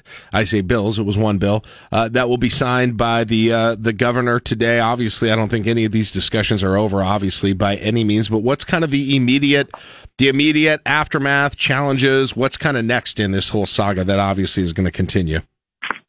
Unclear. Um, the, the governor's going to sign him. I, I guess I haven't seen that he signed him over the weekend, so I assume that they're going to have a signing ceremony of some sort um, this week, which is, you know, I say ceremony, but that's typically how we, we refer to it, where the governor will do a press conference or um, have a bunch of advocates and stakeholders on that side that, that appear and sign the bill alongside or witness, I guess, the signing of the bill. Um, I expect that to happen uh, in the next couple of days where it goes from here, it's unclear. There's been some quotes in the media from some of the opponents to the legislation that they're going to be looking at it. A lot of this too, Jack, if you followed, whether it's whether it's abortion or whether it's the trans piece, either side of those bills, like the big challenge that you have legally is you got to find a plaintiff that has standing, that's like in the proper position to bring the case. Um, to kind of get it looked at if you're going to try to challenge it from a legal or constitutional standpoint. So uh, a lot of that, I think, I don't think it'll happen immediately. I mean, it could happen quicker than later, but it was very clear from the comments in the aftermath that there are several groups out there that are looking to find ways to challenge it legally and, and take it to court. And even, and, and then I guess my next question is even if nothing has changed judicially about any of these, do they you know do they come back in the legislature? Is there you know are there more restrictive discussions is there discussions on making either of these more restrictive or, or going the other chase or trying to re- repeal them? I, I assume the answer is yes. I guess the question is what those are going to look like exactly. Uh, that's the, yeah that's a tough one to answer because I, I think i at least from my standpoint again i'm just kind of shooting from the hip from conversations you hear or things that you see in the media but some of the quotes in the media, particularly after the after the abortion piece was amended onto the transgender piece last week, um, Senator Ben Hansen, who offered that amendment, one of his quotes that really stuck out to me was, um, "Sometimes you got to eat the apple one bite at a time," right? Which sort suggests very strongly that the 12 week ban is, you know, it's what they can get, it's what they're going to do, it's being passed this year because that's what they get for 33 votes. But hey, we're probably not done on that issue moving forward. The same is probably true on the transgender side um, in terms of kind of how that works. I do think that this bill in particular may take a back seat to some other, I mean, focuses moving forward. So Senator Kauth introduced um, the Let Them Grow Act, which is the piece that passed, right, dealing with the treatment for minors. Um, the other component bill that she had is one called Sports and Spaces or something, I think was the title of it. But it it ultimately dealt with like the the locker rooms and bathrooms issues in high schools and then who can compete in high school athletics. I sort of wonder if next year the focus will be more in that that side of the arena on this particular um, aspect of the, the transgender issue and, and minors as opposed to sort of where we're at with the treatment and those sort of things Right. this year. So Because that's what a lot of other states I mean- were dealing with this this session. yeah, yeah, yeah, and a lot a lot of other states did the sort of the who can compete in athletics Yeah. maybe the year before, right? Mhm. So a year and a half, two years ago. And Nebraska just has a different process, right? We have a 10 day window when you introduce bills in January, and after that, it's really tough. In other states, I mean, at different times during legislature, they can introduce a bill and pass it in a week or so after the, as long as they jump through the hoops. So it's a little bit, it's just a little bit different process, and it leaves us in focusing on different things at different times. I, I, know, I normally kind of rely on you just kind of explaining the process and things, but I'm just curious. Was any th- through all of this, especially on the transgender issue and the discussions that were had day after day, week after week on the floor, the arguments back and forth is like, has there any, uh, maybe, I mean, maybe everybody just thinks progress is their side, you know, being the one that kind of prevails in this thing. But is there any kind of progress on the actual discussion that's happening on this thing? Are we getting any closer to any sort of lowest common denominator on any of this? Because it doesn't seem like it to me. um, I'm not. I'm not 100 percent sure what you mean. Like in terms of is there is, there productive conversation that's going on surrounding what the the right quote unquote right answer is? I guess let me let, let me rephrase it. Like th- this is th- these the sides on this issue are as I mean you just look at the country, right? The sides and the sort of vitriol on this issue and emotion with it is at is at code red level all the way around the country right now. And it's not like that on some other it's not like that on some other issues where people disagree. And I don't know that we did anything I, I- don't know. It just it doesn't seem like there's going to be any kind of of productive conversations, relationship. Everything is just so hot right now on this. Is is what it seems Yeah. like. Um, and and Uh, maybe that's just that's just that just happens when you've got people who believe their their position is right and the other side is is completely wrong. So I don't know. Well, I think that's that's probably where I'd start, which is a kind of both sides of this thing are pretty sure that their position is is pretty close to unimpeachable, right? That yeah, that they've got the right answer, that either they're protecting kids or either they're doing what's right for the parents and the kids, or however, like on either side, you you hear both of those arguments on, on either side of those issues, and particularly on the transgender side. Um, obviously, on the abortion side, it turns into sort of a what do the medical doctors say versus uh, what do the other side of the medical doctors right? It kind of, it kind of goes back and forth, but I, I think the answer to your question, Jack, is that Nebraska saw some of that process play out where you kind of had the opposing factions sit down in a room and, um, you know, John Cavanaugh, who's a senator, a Democrat senator from Omaha, gave a pretty long discussion throughout and, and really the return to select file motion is kind of what I'm thinking about. When he gave a pretty long discussion about the meeting group that they had regarding the transgender bill. So you had several Democrats and several, several Republicans in a room over a two week period, sort of negotiating what they could and couldn't find for a middle ground. And Cavanaugh put together, I think was, I think John Fredrickson was is part of that too. But those two kind of put together a version of the bill that walked through some of like the counseling and those sort of things from what they saw as the science and medical side, while also kind of respecting the parental rights side. The Re- the Republican side took, I think, some of the ideas by sort of punting, I guess, or giving the option to the chief medical officer to open the door for certain types of treatment that are deemed safe. But it, it never got to the point where they got to a compromise, if that makes sense. I think both sides, or I think that definitely the folks who passed the bill would say this is a compromise amendment. It, it accepts and acknowledges the opposition's disagreements.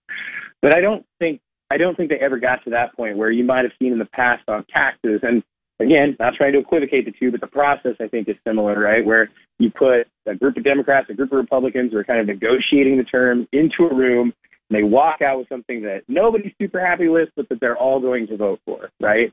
Yeah. Yeah. it solves the issue at least temporarily, or it comes to resolution and it passes the bill. We didn't really see that type of compromise this year on these these issues, and may, and I don't know that we're going to see that on the social issues, right? So on these types of these issues where it's one side is right, the other side is wrong, and there's no at best, like you're going to see what you saw here, where what we thought was a negotiation ended up being referred to as listening sessions. A version of the bill came out that seemed to be receptive to some of the key pieces, but didn't do it in the way that the other side had maybe suggested doing it. And you get you get a quote unquote compromise bill, piece of legislation that ultimately has the votes to pass it, right? It's not everybody's agreeing to do this. Nobody gets what they want, but everybody gets something. It just doesn't it doesn't seem to work like that on these issues like it does on on taxes or school finance or whatever the business issue, um, the business incentives bill, like tax credits, those sorts of things, where you kind of get to a compromise on how to approach it. I don't know. Maybe I'm living in a dreamland, but just once I'd like somebody to get up and say, you know what? This is really totally complex, and I'm not, I'm not even totally sure what I think. And my opinion, as you the word used, my opinion isn't necessarily unimpeachable on this thing. And I also don't think the people that disagree with me are, you know, Satan. Uh, so to me, I, I mean, I'm just dying for someone to to say that and think that, and maybe they do in the background, but that's certainly what not not what came out of this entire thing. And until you have that, it doesn't feel like you can even coexist um, in the There are- legislature or elsewhere with on these issues. Interest, there are interesting moments of that, Jack. Like, and especially it's not necessarily on the record or like during the debate on the bill, but uh, there's a piece in I think it's New York Magazine, um, the Intelligencer maybe or something like that has a long form piece where a reporter from New York came out and was hanging out in legislature, and you know we all saw that person walking around interviewing senators. There's some interesting quotes kind of in that article too from Republicans. I think Senator Riepe's quoted like as hey, this is this is a really really hard bill, and I can't remember. He uses like an analogy that I thought was really clever in the moment. I don't remember it off the top of my head now when he's talking to the reporter, and then she just she asked him like, "Hey, are you going to you know what are you waiting for? Do you want to see?" And he's like, "I'm not not taking a side yet. I'm just kind of going to see if the plane lands a little more softly, right?" Yeah. And so I think there's, and you know, even Senator Jana Hughes is quoted in there. Senator Armendariz is like, I don't want to be talking about this bill. Um, yeah. like, it's not, it's not super fun, and a lot of them, like, you know, will admit they're not. I don't know the best way to approach this, but at the same time, you have you have people telling you one thing on each side of the aisle, and then you're forced once you're in the arena. I mean, Nebraska allows the president not voting, I guess, but you're forced to make a decision one way or the other in Nebraska. So, it's um, just- once you're once you're elected officially, you got to push the red or green light. I asked him because this issue, especially with transgender, it's infiltrating everywhere where there are these battles going on, not just in the legislative chamber, in the you know, in the in the business world, in the education world, in the nonprofit world, everywhere. It's it, it, it's everywhere right now, um, and you know, I don't. I I just wonder if everything's going to be as is going to end up kind of the same way that it felt like the legislature was in that thing. But maybe there are stories there that just didn't come out as front and center about this whole thing, and we didn't see. But that's not how it feels watching it from the outside. So, uh, anyway, uh, I wanted to talk a little voter ID, but I think we are out of time now. So, no, we can do it real quick. Just give me. I got like a minute or a little more left than that. Uh, what's what's left to happen on on voter ID? Is it uh, is it looks like Senator Brewer's uh, version of this that's a little less restrictive is going to be the one that goes through. What's left to happen in this whole thing? Uh, it's slated for general file debate today. As you kind of, if you followed the story last week, Senator Slama introduced the original bill. Disagreement between her and um, the government committee on you know what it should look like. Government Affairs Committee picked out kicked out a bill. There was objection to how that was done, and so what they've done is they sort of gutted another bill and then put this into it, um, which is up for general file today. Senator Slama vowed last week to kill it, so it will be a will be a battle, I guess. I think today of um, kind of what where Senator Slama's at, where the rest of the legislature's at, and what they're able to get moving forward. But it should go. I think they're slated to go eight hours on it today, Jack. So we should have a general general file first round vote on voter ID as of tonight, hopefully. And then in those 2024 elections, that's the first time you'll be trying this out. So no pressure. right? Next spring. Right. Yeah. Primary, and then they'll obviously happen in the, the general too, and we'll we'll see how that impacts those uh, very significant elections. Uh, all right, great to talk to you, Tim. Thank you for the insight. We'll check in again uh, here in a couple weeks. Next week's Memorial Day, so we'll see you in two weeks. All right. All right, take care, Jack. No, Tim Hruza. Friend of the show, 827. We'll take a break. It's LNK today with Jack and Friends on KLIN. Love KLIN? Tell us why with a voice message in the free KLIN app. You're listening to LNK Today with Jack and Friends on 1499.3 KLIN. All right, welcome back to LNK today with Jack and Friends on KLIN. Glad to have you back with us. 63 degrees in the capital city.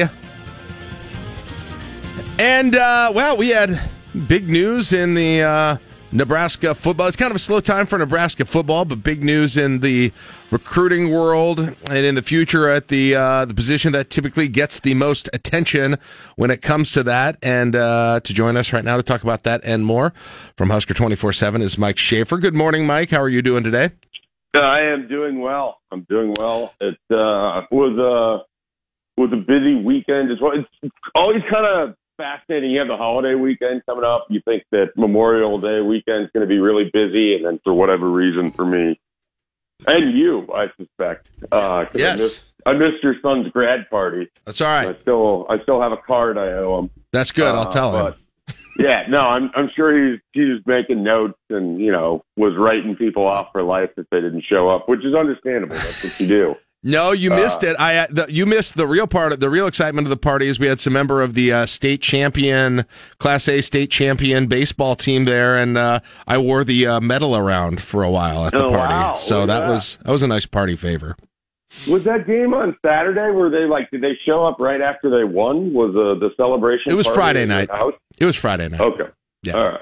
So then it was just a delayed celebration would have been. Yeah, yeah. So that's all. That's that's. I mean, uh, whatever. The the, uh, the, the, the you didn't miss anything else other than other than a lot of tacos, and I still have those. So you're good. Hey, uh, uh, uh, tell us tell us a little bit, Mike, about just kind of give us the sort of this the story for people who don't maybe follow recruiting super super closely of of the new Nebraska quarterback Daniel Kaelin, uh, the new commit there um, goes to Bellevue West. He's a 2024 guy, of course.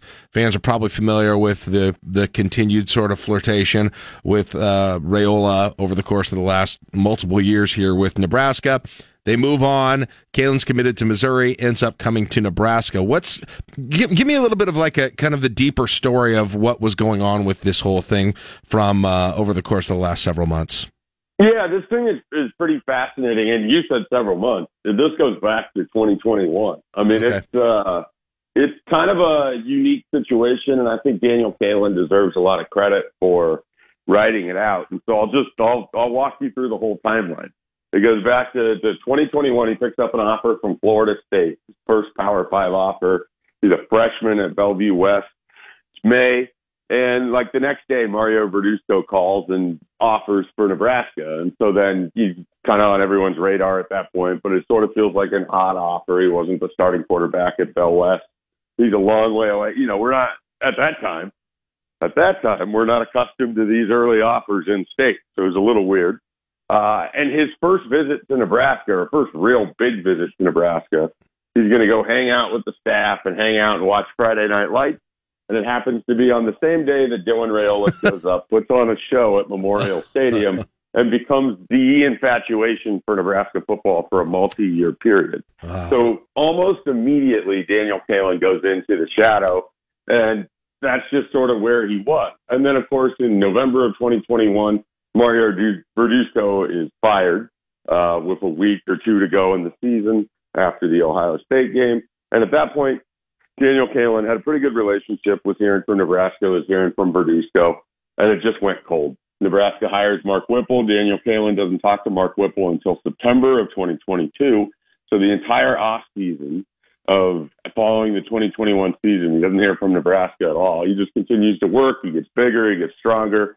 He uh, starts to throw the ball with a little bit more velocity. He ends up winning the starting job uh, at Bellevue West.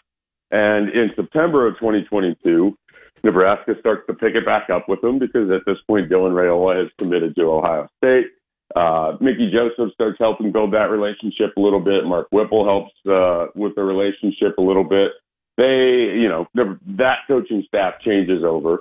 Matt Rhule comes in December of 2022. The first thing that Matt Rhule has for a recruiting standpoint is an in-state night, and so all of these recruits come over. And I remember talking to Daniel after that, and he's really excited because he's feeling like he's going to develop a good relationship with Rhule and with Satterfield. He likes where things are at, and he said he already kind of feels like he's going to be a priority for this staff. And you just get the sense that this is just going to take a couple weeks, and you know he's going to be in this class. Mm-hmm. About a week after that visit, Yeah. Dylan Raiola opens his his uh, commitment. Back up Changes everything, State. right? Yeah. And suddenly Daniel Kaelin finds himself in the shadow of Dylan Raiola again. And at that point, I think he knew that Nebraska was going to pursue Dylan Raiola, so he had to keep kind of his own options. And in the meantime, he had a great junior season. Bellevue West got to the quarterfinals. I think he had 38 total touchdowns. Uh, and he continued to show growth. He added more offers. He got up to, you know, somewhere double digit power five offers. And he's got opportunities around the country. He starts playing for a seven on seven team out west. His own star is rising, but Nebraska is just heavy with Dylan Raiola. He ends up committing to Missouri. Dylan Raiola commits to Georgia. Nebraska kind of continued in the background a little bit, keeping uh, Daniel Kaelin in the loop. They have the adult conversation about this is what we had to do, but this is where we are now. How would you feel about it? Coming to Nebraska, he decides to change his mind. He ends up at Nebraska. I mean, it's it's a cool story, and it took a lot of maturity um, to not be scornful, to not be spiteful, to not get fed up with it, to not get tired of of hearing about Dylan Raiola all the time while you lived in the bubble. I give Daniel Kaelin so much credit, and I think you know he's not the number one quarterback in the country, but I think they got a guy that's a really intriguing developmental quarterback that has a good arm right now, that's working on becoming a better, um, you know, runner. Uh, that I I think Nebraska fans would be pretty damn excited if he's able to, to develop. And I think he's a, a bright kid, and I'm excited for him. I'm really happy. Uh, you know, obviously this could have played out a variety of ways, but I'm happy for him because this is what he wanted all along. And it took a weird route, but it got there. You know, and it's it's kind of a tightrope walk too. Obviously, the, the coaching staff must have done a good job somewhere along the line because, like you said, you could be, you you know, if you feel like you were spurned at the beginning on this thing, you can see why he would say, "All right, no, I made, you know, I, you didn't want me at the beginning. Now, you know, why do you want me now?" Uh, and I'm sure that happens in recruiting all of the time, but they obviously did a good enough job with painting this as a, a good opportunity for him for staying, maintaining some sort of relationship, being honest, like you said, having adult conversations in this whole thing. And, and especially such that, you know, even at the, the, the especially out of even Bellevue West, but in-state guys haven't necessarily been as interested in Nebraska as, as you hoped they would. So hopefully that bodes well, I guess, for the way Rhule and his staff recruit the state and recruit guys uh, who, you know, uh, that, that might be in this interesting situation where they may not be the first guy in there. Hopefully that means they're deft on their feet with this. Yeah, and I think the great thing here is that, you know, Daniel's pretty well connected in Omaha and he's going to be a peer recruiter. He's going to want to be involved in these things. He'll be at all the events.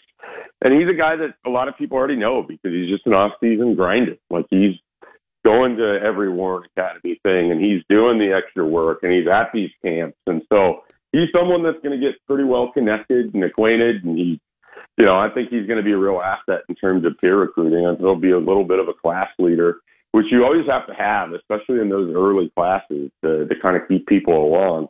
Um, and so I, I think that's going to be valuable, and it does kind of open the door. It makes it easier to get an Isaiah McMorris out of Bellevue West because he knows who the quarterback is going to be, and it helps with guys like Caleb Benning and Caleb Pyfrom and everything else.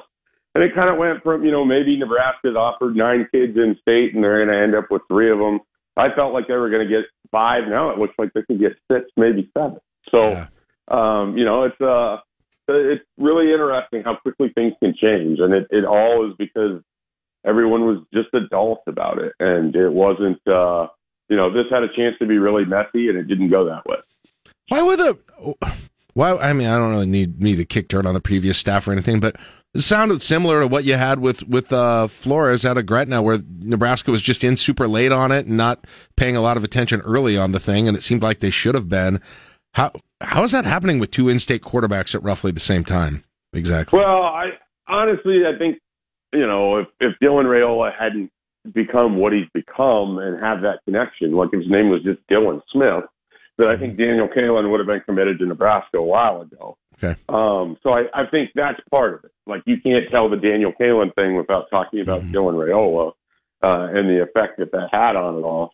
And at the same time, I mean, I just don't know that Mark Whipple, and I don't want to throw him under the bus either. I don't know that he was ever as enamored um, with with Daniel Kaelin uh, as both his predecessor and his successor have been. So I, I just, you know, it wasn't wasn't a Mark Whipple guy, and and that sort of worked in both Zane Flores and, and Daniel Kaelin. So it's just this weird, you know, you think about this from this perspective. Nebraska has an in-state quarterback as its head coach, and you have one of the best runs of in-state quarterback play ever, starting with Cole Payton, Heinrich Haarberg, Zane Flores, and now Daniel Kaelin, and it's just like they're going to end up with with maybe half of those mm-hmm. guys. Like it's just a weird deal. Don't forget Noah Walters.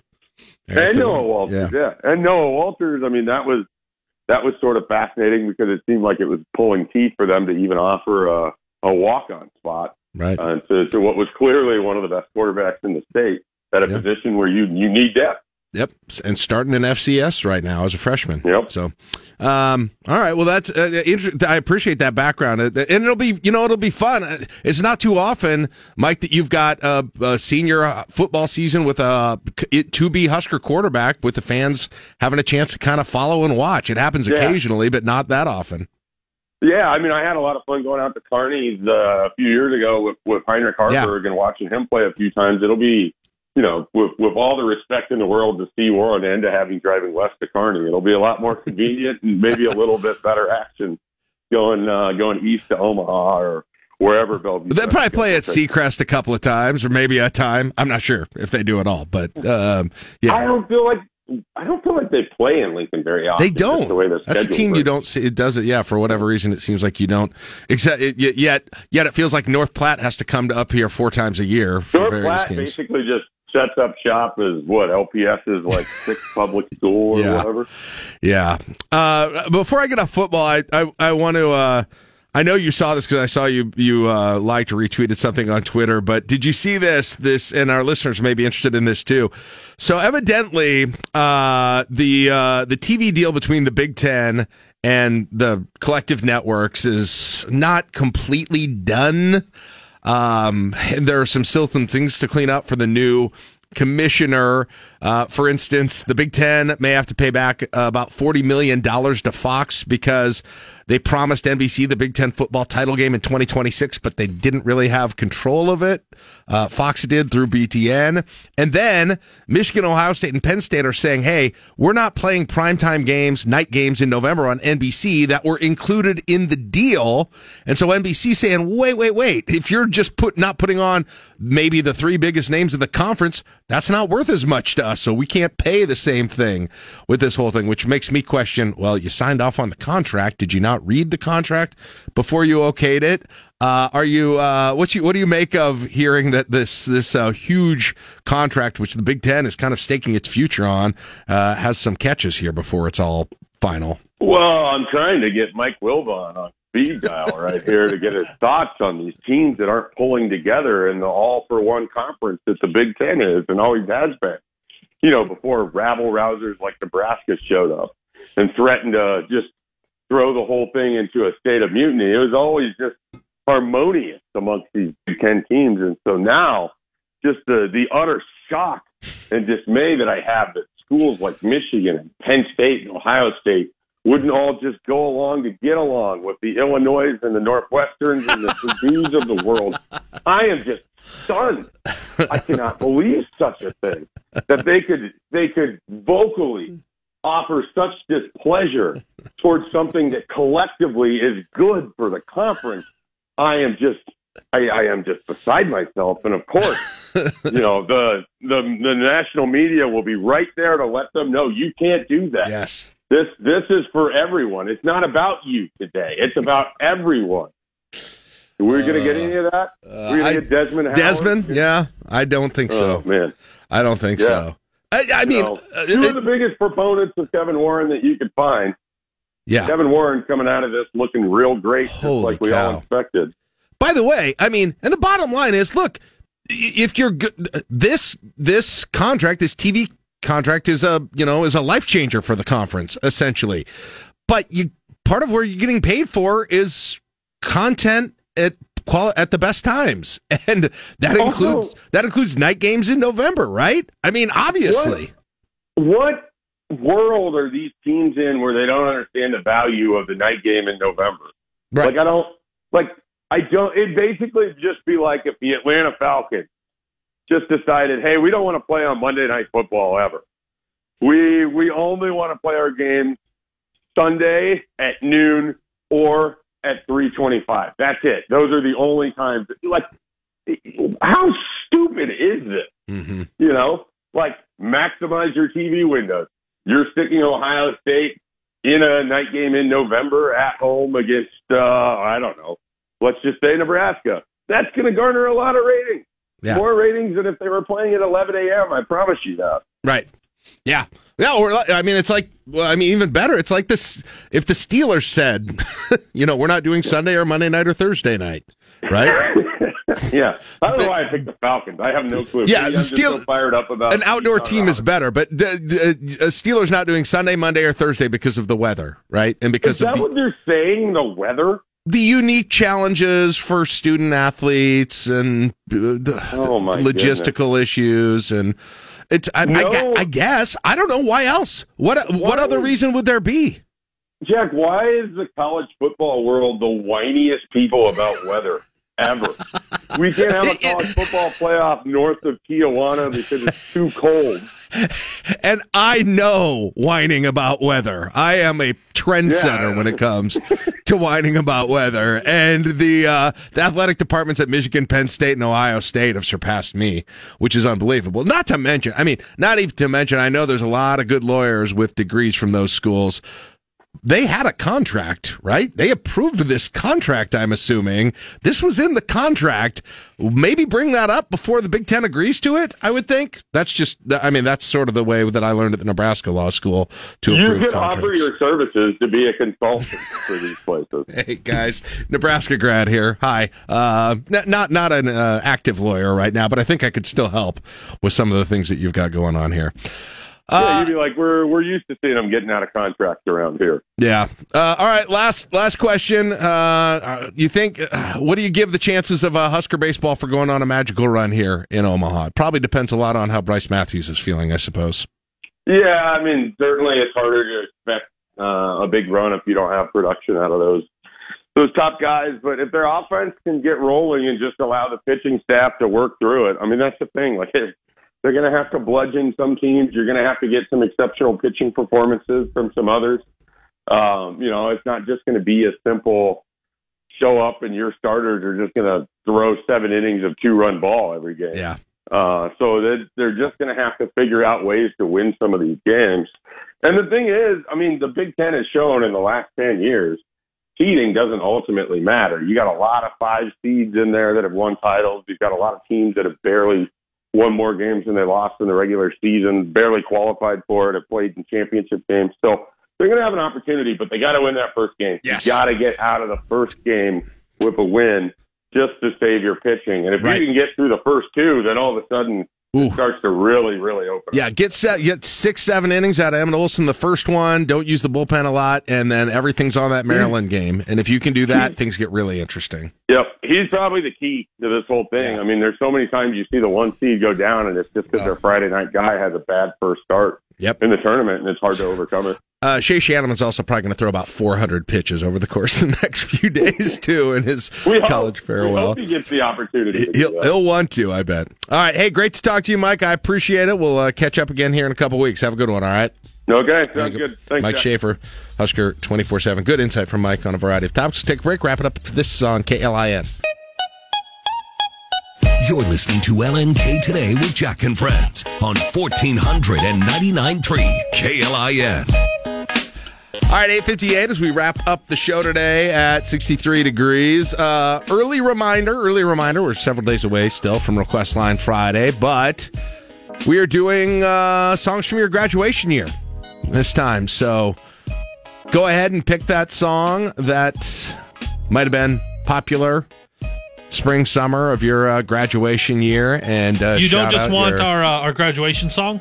or it can be that if the if you want to, because some people might not have had one. So, um, if you had a if you had a specific graduation song, you can share that. Or if you don't have that, and you want to just kind of do something that was uh, happening at the same time, music wise, as that graduation year and the upcoming summer, we would love to hear that from you. And we'll uh, have our I think we'll have our normal varieties of. A little bit of 60s, a little bit more 70s, a little bit more early 80s, a little bit less 90s, and then Gen Z Molly. So Hey, you'll get a, you'll get a mine. few early 2000s. You'll yeah, get mine few- late 2000s. It's kind of a bell curve. Yes. But you'll get to hear a whole lot of, uh, of variety, and I look forward to seeing what you request. You can text me now at 402 479 1400 and get lined up, get queued up for next week, Request Line Friday. All right, that is it. Tomorrow on the show is a Tuesday.